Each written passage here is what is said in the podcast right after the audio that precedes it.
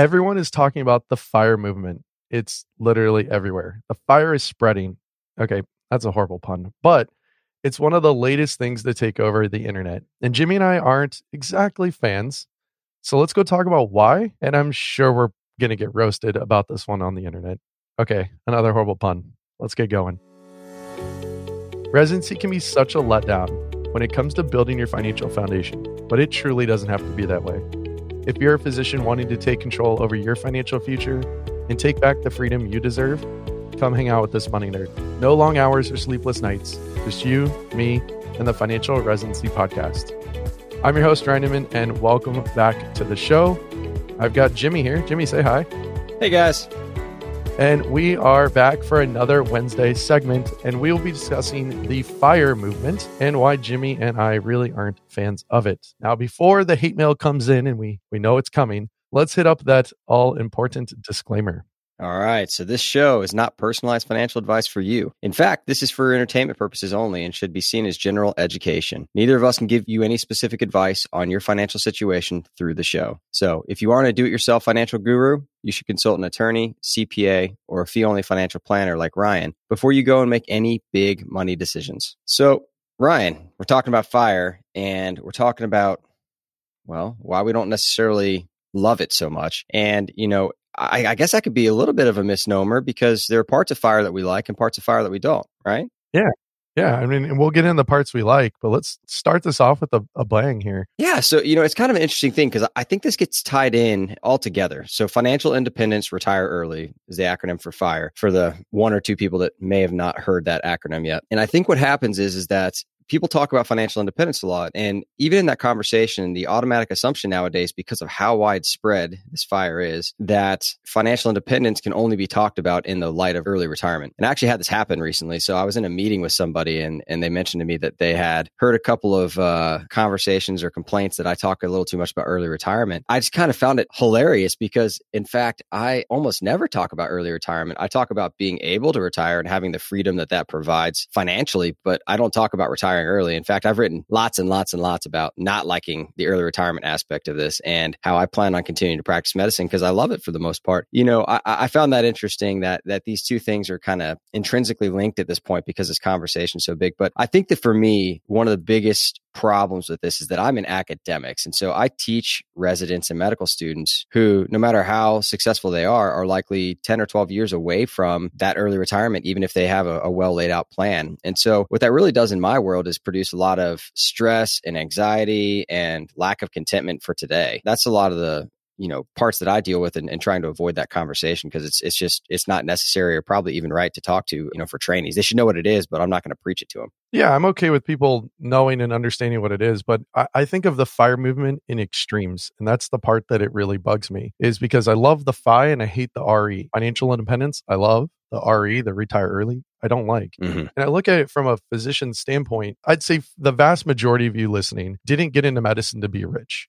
Maybe there's a few of you, there probably are, but the vast majority didn't get in to be rich. You're there to actually, you know, that's your calling. You want to serve, you want to help, you want to take care of people. And if everyone's trying to get into medicine be rich, no one would be in peds. We would not see any pediatricians or family family practice like it just wouldn't exist. Everyone would want to be you know super highly compensated dermatologists as an example which i know is competitive so i look at it as it, the retire early piece it's ridiculous. You're not trying to do sacrifice all the time, effort, money, you know, blood, sweat, and tears, the, you know, all the joys and pains to get through training, med school, come out being attending, and then be like, and I want to retire in five years. Like, why go through all of that? And I think that's challenging nowadays, man, because because burnout is such a big problem. You know, I think that a lot of people get there, they have all the debt, and then they don't love the job as much as they thought they would, and so they're they're just trying to look for an escape or an option out. And so I think that early retirement often becomes part of that discussion. It, it's it's interesting because there are other answers outside of early retirement, and it's not the end all be all. And I think that there are lots of people that end up retiring early and find out, oh, this isn't everything I thought it was cracked up to be. This was supposed to be the dream and the reason and what I've been working for, and then they get there and they're like, oh, I'm still not happy. Yeah, the grass is always greener somewhere, right? And that might have been like, oh, you know, it's the the DWT done with training. When we get done with training, the light at the end of the tunnel, like we're almost there, right? And you get there and you're like, oh, I guess I'll start quote unquote my career. And this is still really hard and demanding. But I think there's a job out there for everyone. And you might not be in it the first half dozen times. I'd hopefully say you get better at interviewing and asking the right questions and making sure you prioritize what you really like. But we're not in a job for 30, 40 years. It's not like you pick one and, and you're stuck.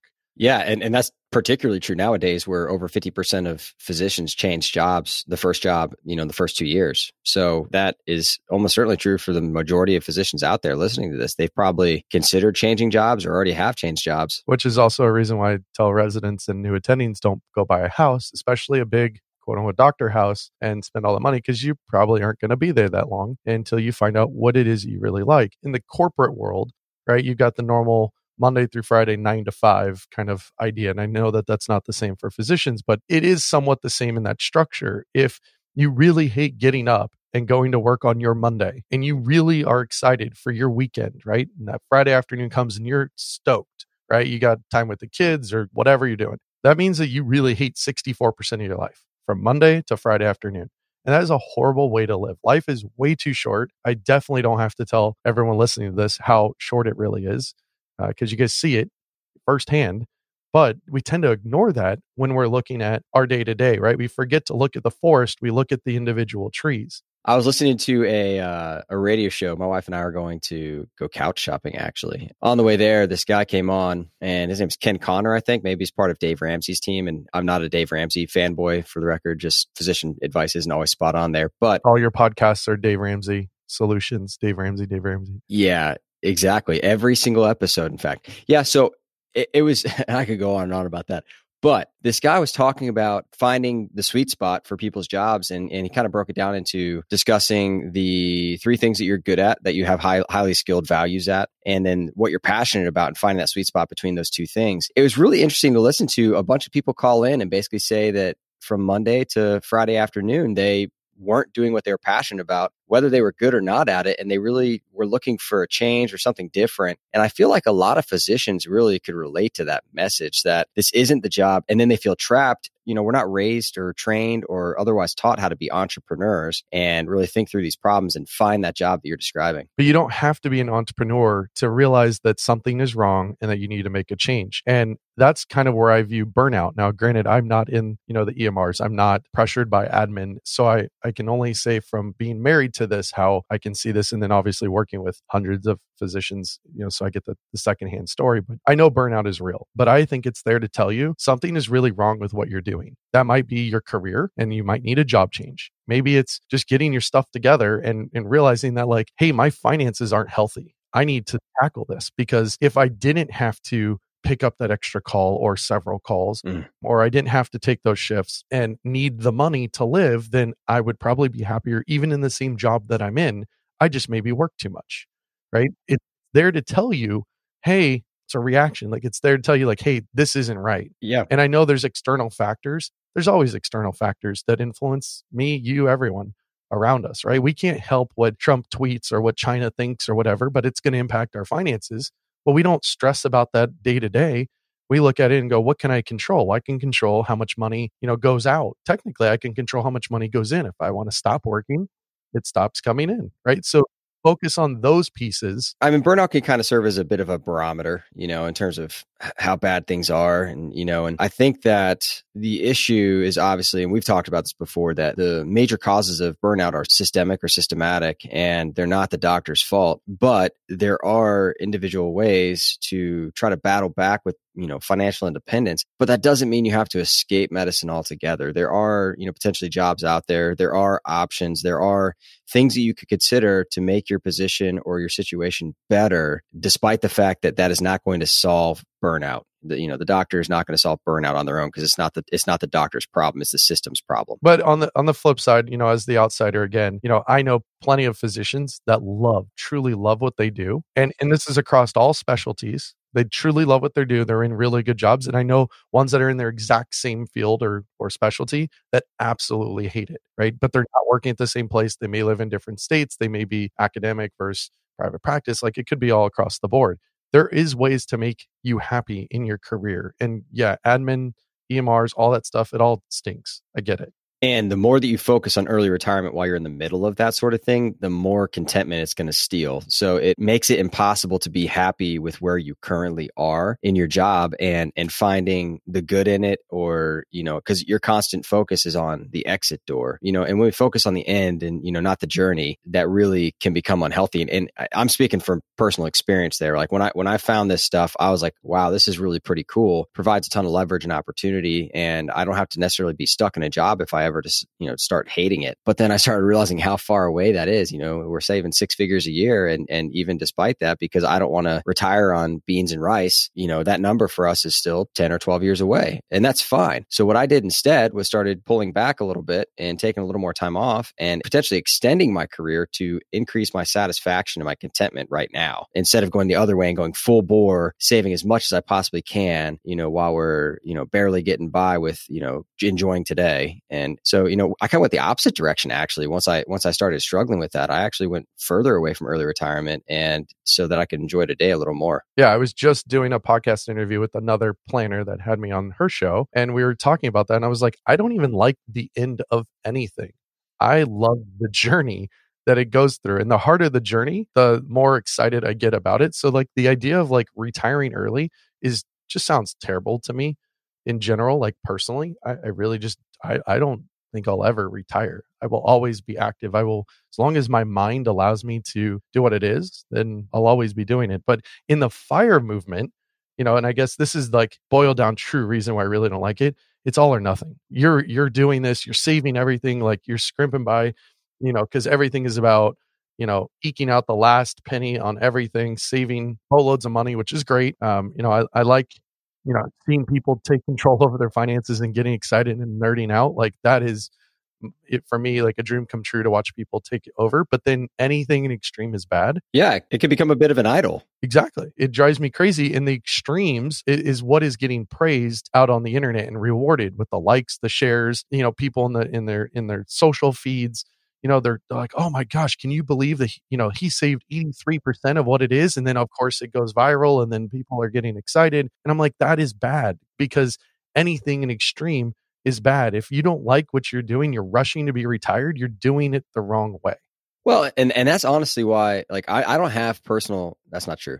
I have personal social media accounts, but I never check them. And the reason why that I got off them is because it's like, it's all curated stuff about like the best of everyone's possible life and how amazing it is. And no one shares that they're like, they're going through a divorce or their kids in counseling or, you know, that someone in their family is struggling with depression. Oh man, Taylor yelled at me again because I did something stupid. Yeah, I'm not going to go put that on Facebook. Oh yeah, I mean, my my wife could give you like every five minute updates about stupid things that I do or say. But yeah, so I, you know, I, I think that that happens in the fire movement too. That the the people taking control of their finances can be a very powerful motivator and a very powerful way for people to say and see that oh, I can do this too. If they can do this, I can do this. And I think that that part is always great in any financial movement. You know, if you're not there yet, then you haven't achieved the goal, and it's like hold on like you, you can reap the power of financial independence far before you get to that final goal and still enjoy the journey along the way. And, you know, I just, I just get fearful that people are going to, you know, really bust their tail and, you know, put the work in for six to 10 years and live on nothing um, just to get there and find out that it doesn't make them happy. Uh, and I look at it as like, what are you retiring to?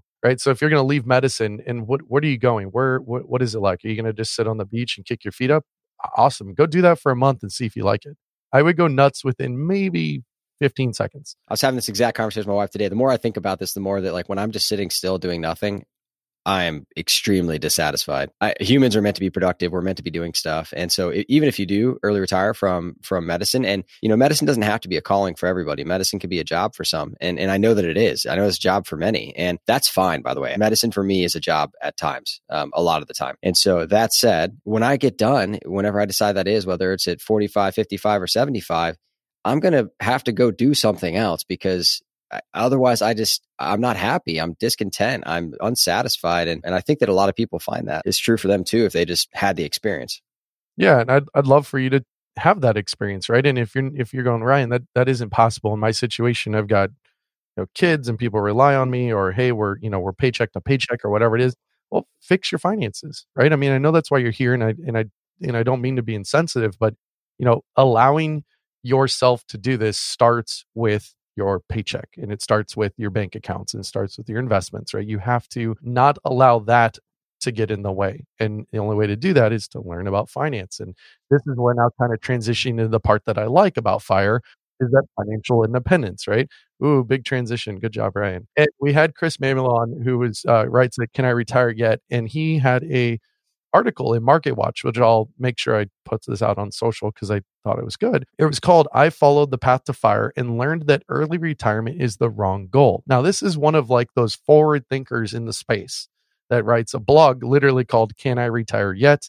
He's obviously been on the show. You guys know what I'm talking about. And one of the things he said was, I started to compare myself to others seeking to achieve financial independence and retire as quick as possible, leading to regret over mistakes that I couldn't go back and change. I, I couldn't have said it any better. That's why I wanted to quote it here and bring some attention to that because this is again one of the the big power thinkers in in the space He's getting gaining a ton of traction for he just wrote a book on everything. Really smart guy.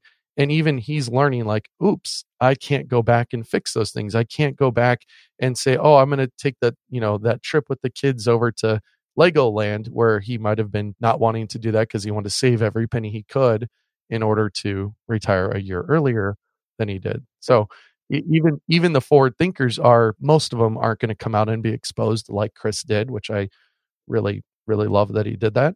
And, and he's one of the ones that you know he got there. So he's he's speaking from a, a space of hey, I did this. Um, you know, this isn't like a theoretical like this is what I think will happen when I get to my early retirement. Like he he got there and realized that it wasn't the right goal, and that you know he really said that finding happiness has to do with being on the path to financial independence, and that is the right goal. And I think that I found this to be true in my own life too. You know, speaking from someone that writes about using financial independence to battle burnout. When we got rid of our debt outside of our mortgage, which we're still working on, but when we got rid of that, all of a sudden our monthly expenses were low enough now that I don't need the money that we have coming in. And that started blowing people's minds at work because they're like, wait, hold on, hold on, hold on. You're 34 and you don't want to work more to make more money?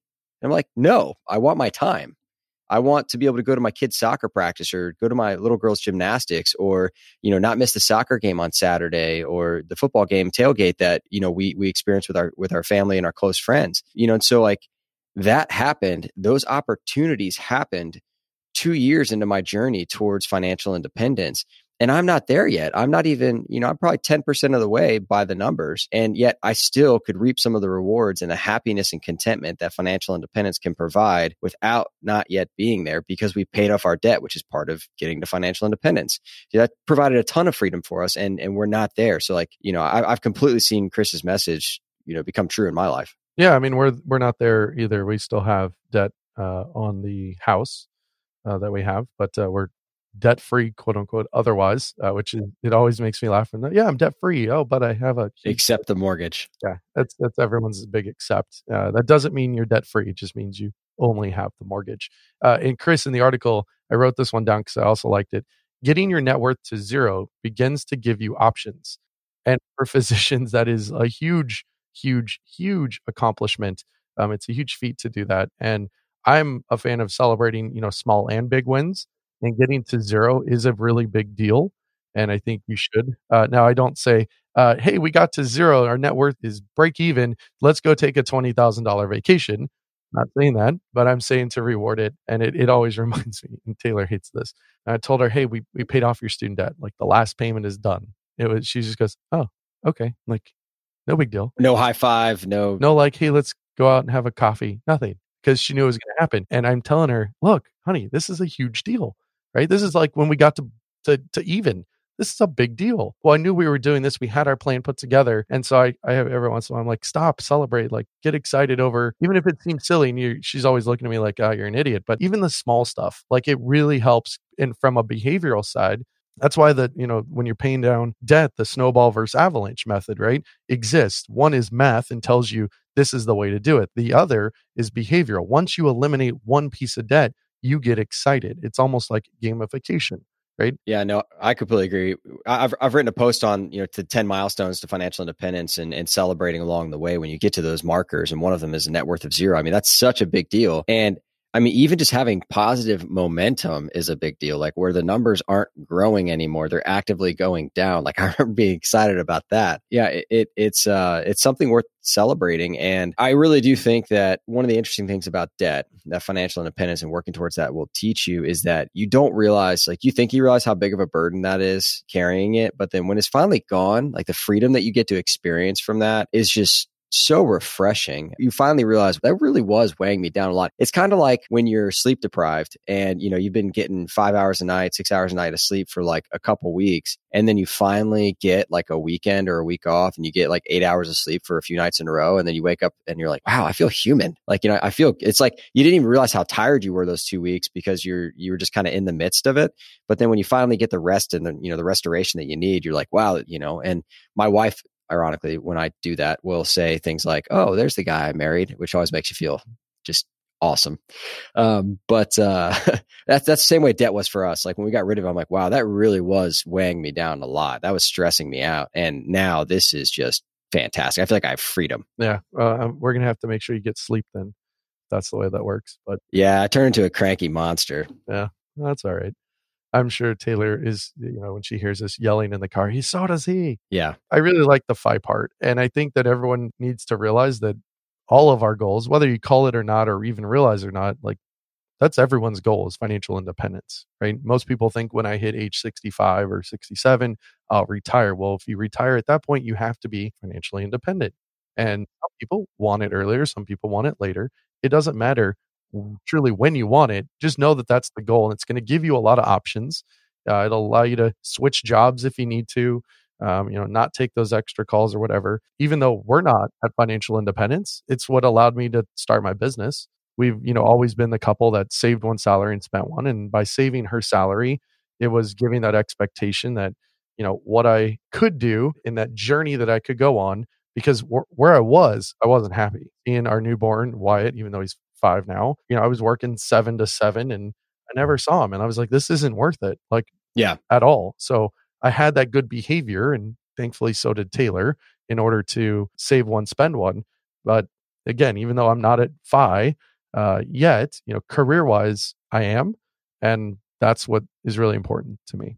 I guess my one key takeaway from this is that if you are not content right now, fire, early retirement, is not going to magically make you content. And so you have to find a way to be happy with where you are right now, to find that, you know, that job you were talking about earlier, to find the the work life balance that you need and to use financial independence to do that, to use financial independence as a tool. But financial independence, early retirement, fire all together, like none of that is the goal. Financial independence is a tool to help you find that contentment that you are looking for. You know, more time with your kids or, you know, the right amount of work that to feel productive, but not to feel just kind of stressed out all the time. Like that is what financial independence allows you to do. But regardless, if you can't find contentment today, it's not going to magically happen if you reach these goals, no matter what they are later. And speaking of kids, let's transition that into our journal club. I'm really interested to hear this one, by the way. Why? I was reading this article and I just, I was like, you know, I'm gonna, I want to hear why Ryan picked this one. Okay. Well, let's do it. So in our journal club, we're discussing an article that was posted on healthyfoodhouse.com titled Should Children Be Taught How to Grow Food as Part of Their Schooling? And those of you that know or maybe follow me on Instagram, we have a garden and I've been teaching the kids about growing food and what it's like to have a garden and some chores and all that. Now, ignore the first part of this article that they're basically uh, asking a question uh, on like should they do this? Because if our system collapses uh, you know we should be able to grow our own food and and that's not why i chose this article. Armageddon it's coming. The zombies are coming grow your own food. No like that's not why i chose this. But i like the idea of having them learn how to grow food. It, it teaches quite a few lessons and so they wrote nine lessons out on why it is. And I, will read through the nine and then we can kind of chat on it. So, first was responsibility that they care for the plants themselves. Uh, second was reasoning and discovery. So they can learn basically the science of plants and animals and all that, which is a huge thing. My son was not into it. As soon as we started seeing it, he finds these caterpillars and he gets so excited. And I'm like, yeah, get them because they eat all our dang plants. The physical activity was their, their third point, right? To do fun things. I just like getting them outside in a way that they're playing and having fun and getting dirty and you know, using their fingers and just, you know, just having a good time. And they're not trying to ask, can we watch TV? Uh, or, you know, can he do something else? So the fourth one was understanding, right? They learned cause and effect, which was cool. Uh, the fifth one was creativity. So discovering something new. Uh, and exciting ways to grow food and where food came from. Their sixth one was nutrition, which is obviously why most people start a garden, right? So you can understand how where food comes from, but also get nice, healthy, organic, nutritious food self confidence. I thought that was interesting one, uh, where they can achieve their goals and enjoy the food that they have grown. The love of nature was number eight, and cooperation was number nine, where it's shared played activity and again kind of revolves around some teamwork. So I think the biggest one that they're missing here is patience. And that is something that I am finding is very hard to teach my kids.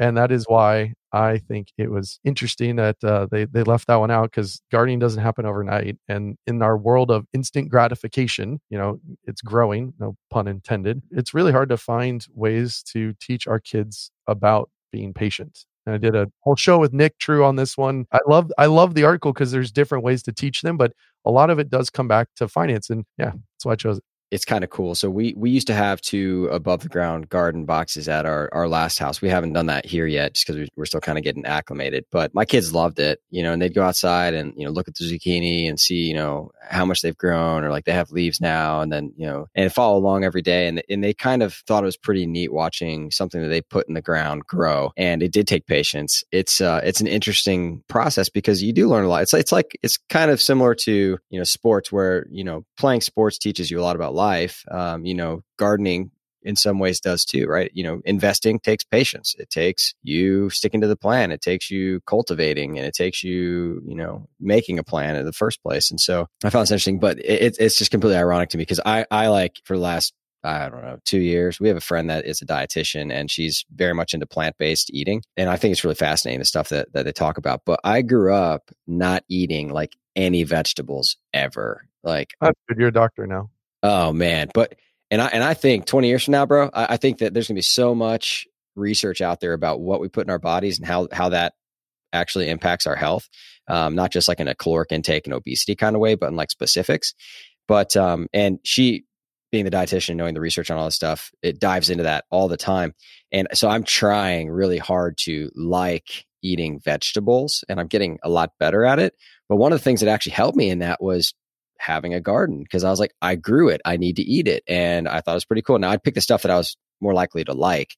Um, but my, my kids loved it too. And, um, and so it's kind of a, you know, cool parent kid activity. Yeah. I mean, it's a really fun experience. And the kids, they like, so we have several gardens in the front and the back, um, raised planter boxes. We have trees and all sorts of fun things. And, you know, the kids have chores, right? They got to pick weeds, they got to water, you know, and they're eating what we grow. And that's one of the things I tell my son. And he likes some vegetables, but not all. And so I'm like, we're going to plant carrots and you're going to eat the carrots. And he's like, okay, I like carrots. And then, you know, I go to, you know, try to get him to eat carrots. He's like, I don't want carrots. I'm like, well, you grew them in your garden. Oh, you're right, dad.